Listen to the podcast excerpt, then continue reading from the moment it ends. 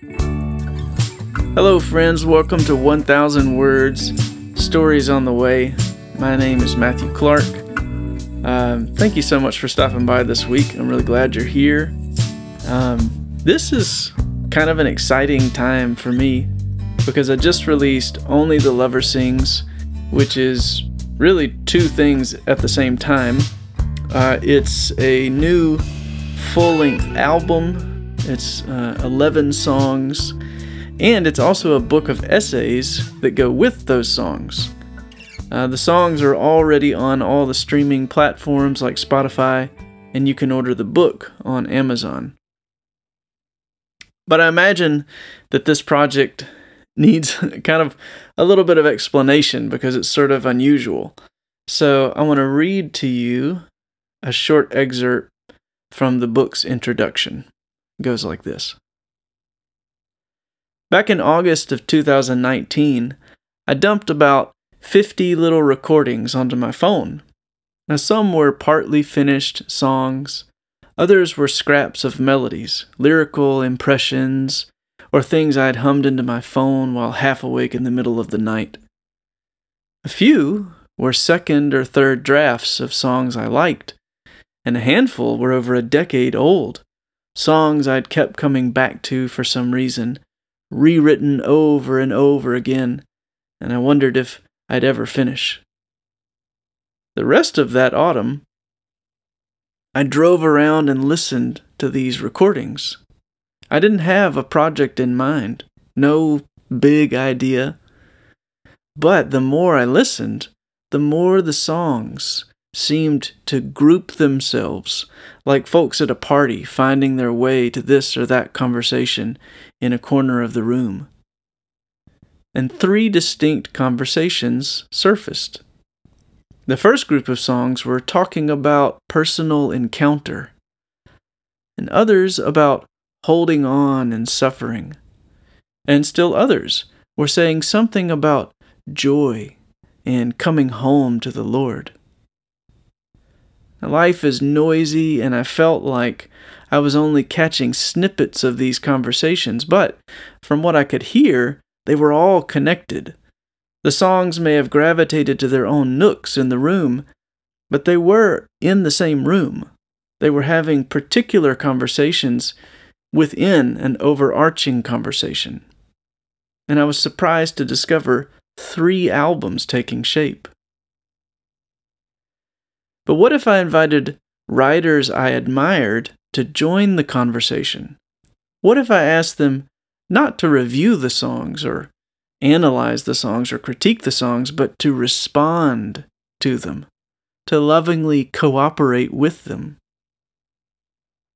What if we all entered into the story together and collaborated in making it available through the various voices of music, lyric, and essay?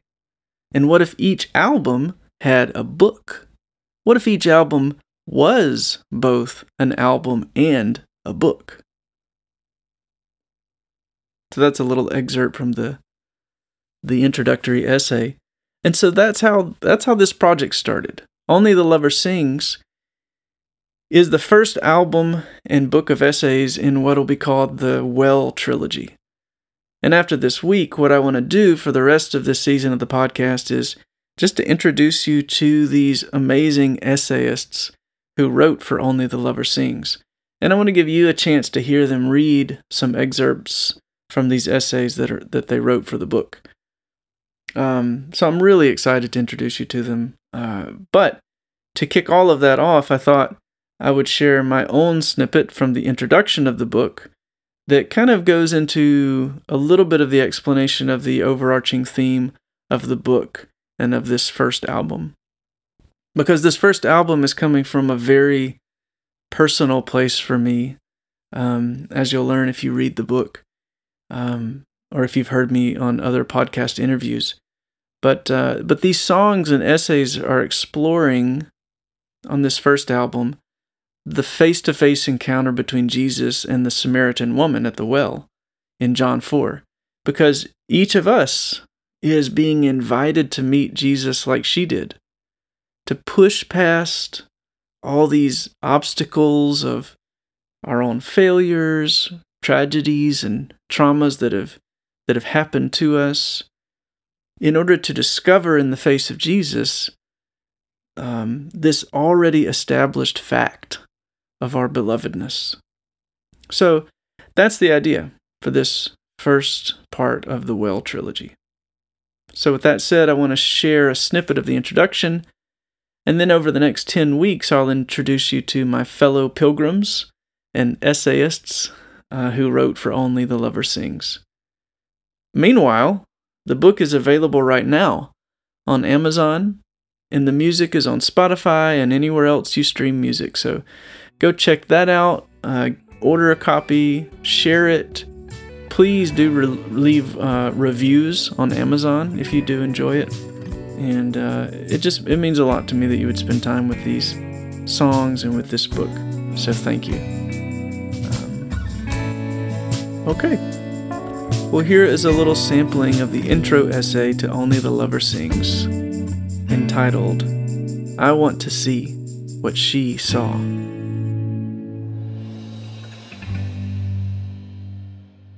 What exactly did she see that day on the face of our tired, thirsty Lord? Because God knows, all of us long all our lives to see it ourselves searching for it in every face we meet. Notably, we're not given a description of what the woman at the well sees.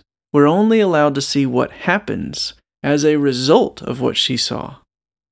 So, what is the result of coming face to face with Jesus?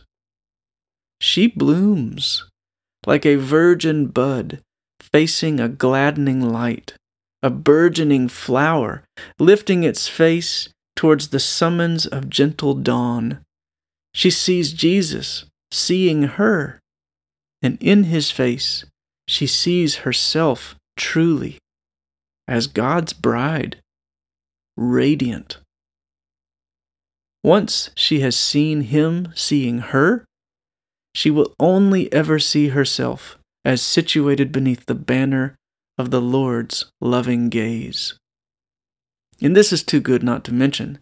My friend Esther pointed out that in the Bible, typically, when you see a man and a woman meet at a well, guess what happens next? Somebody's getting married. It's a pattern in Scripture. As this bizarre meeting of Jesus and the Samaritan woman was retold, every Jewish reader would have picked up on the familiar plot line. So think about it. This woman has been through five husbands, is working on number six, and then she runs into a man at a well, and he's number what? Seven. Jesus is himself the Sabbath. He's her seventh and final Sabbath husband. This poor, worn out woman can finally rest. But this story is about so much more than just one woman's healing encounter. The one through whom creation was brought into being is putting the whole disordered cosmos back in order by replacing its discarded Sabbath capstone. Buechner beautifully said that the story of any one of us is in some measure the story of us all. And this story is like that.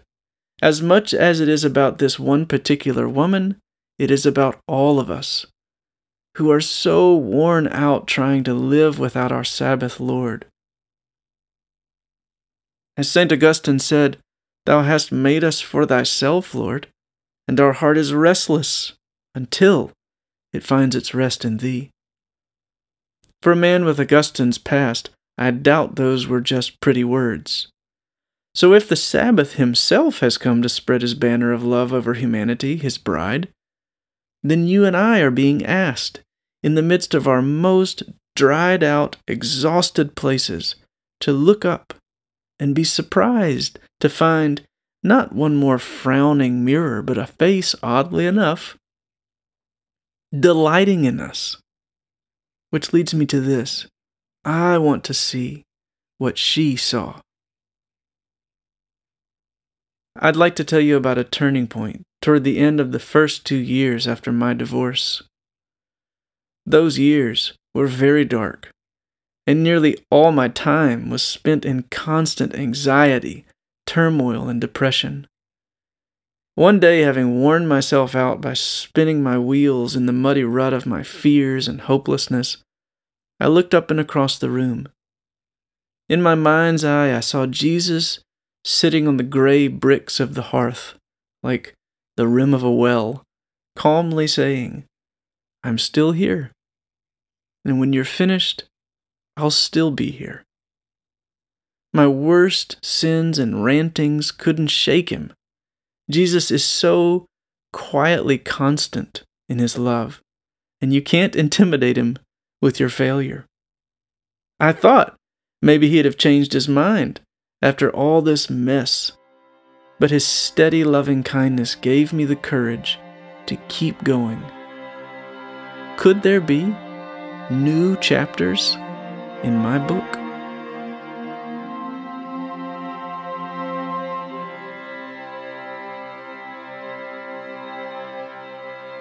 To close us out, I'd like to read Psalm 27 because uh, Psalm 27 talks about seeking the face of God, even though all kinds of enemies, you, you know, are discouraging us from doing so.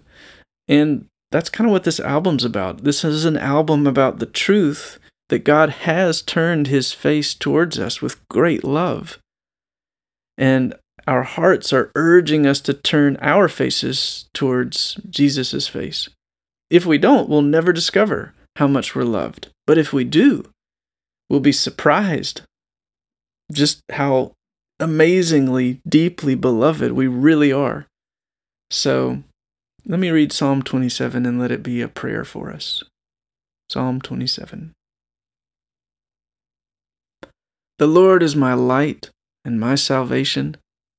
Whom shall I fear? The Lord is the stronghold of my life. Of whom should I be afraid? When the wicked advance against me to devour me, it's my enemies and foes who will stumble and fall.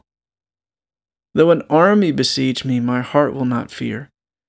Though war break out against me, even then I'll be confident.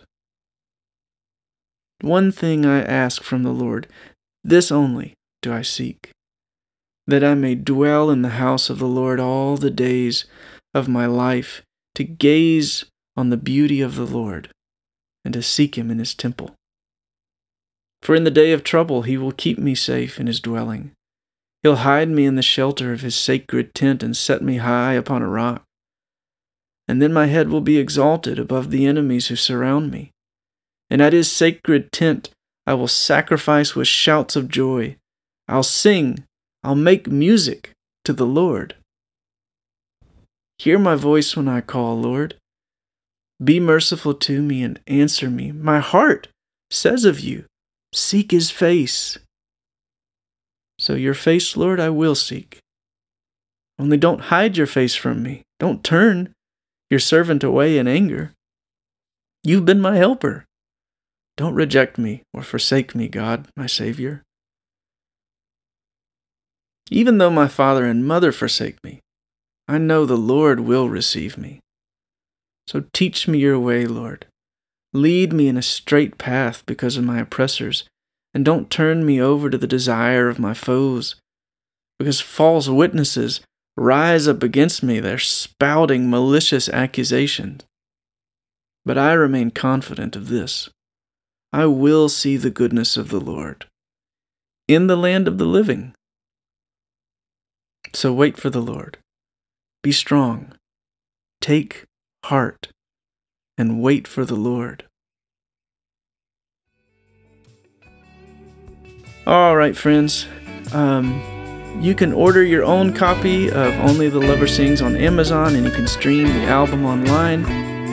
Uh, and then you can meet me back here next week and I'll introduce you to the other essayists and they'll read from their own responses to the songs. So thank you so much for listening. I'll see you next time on 1000 Words.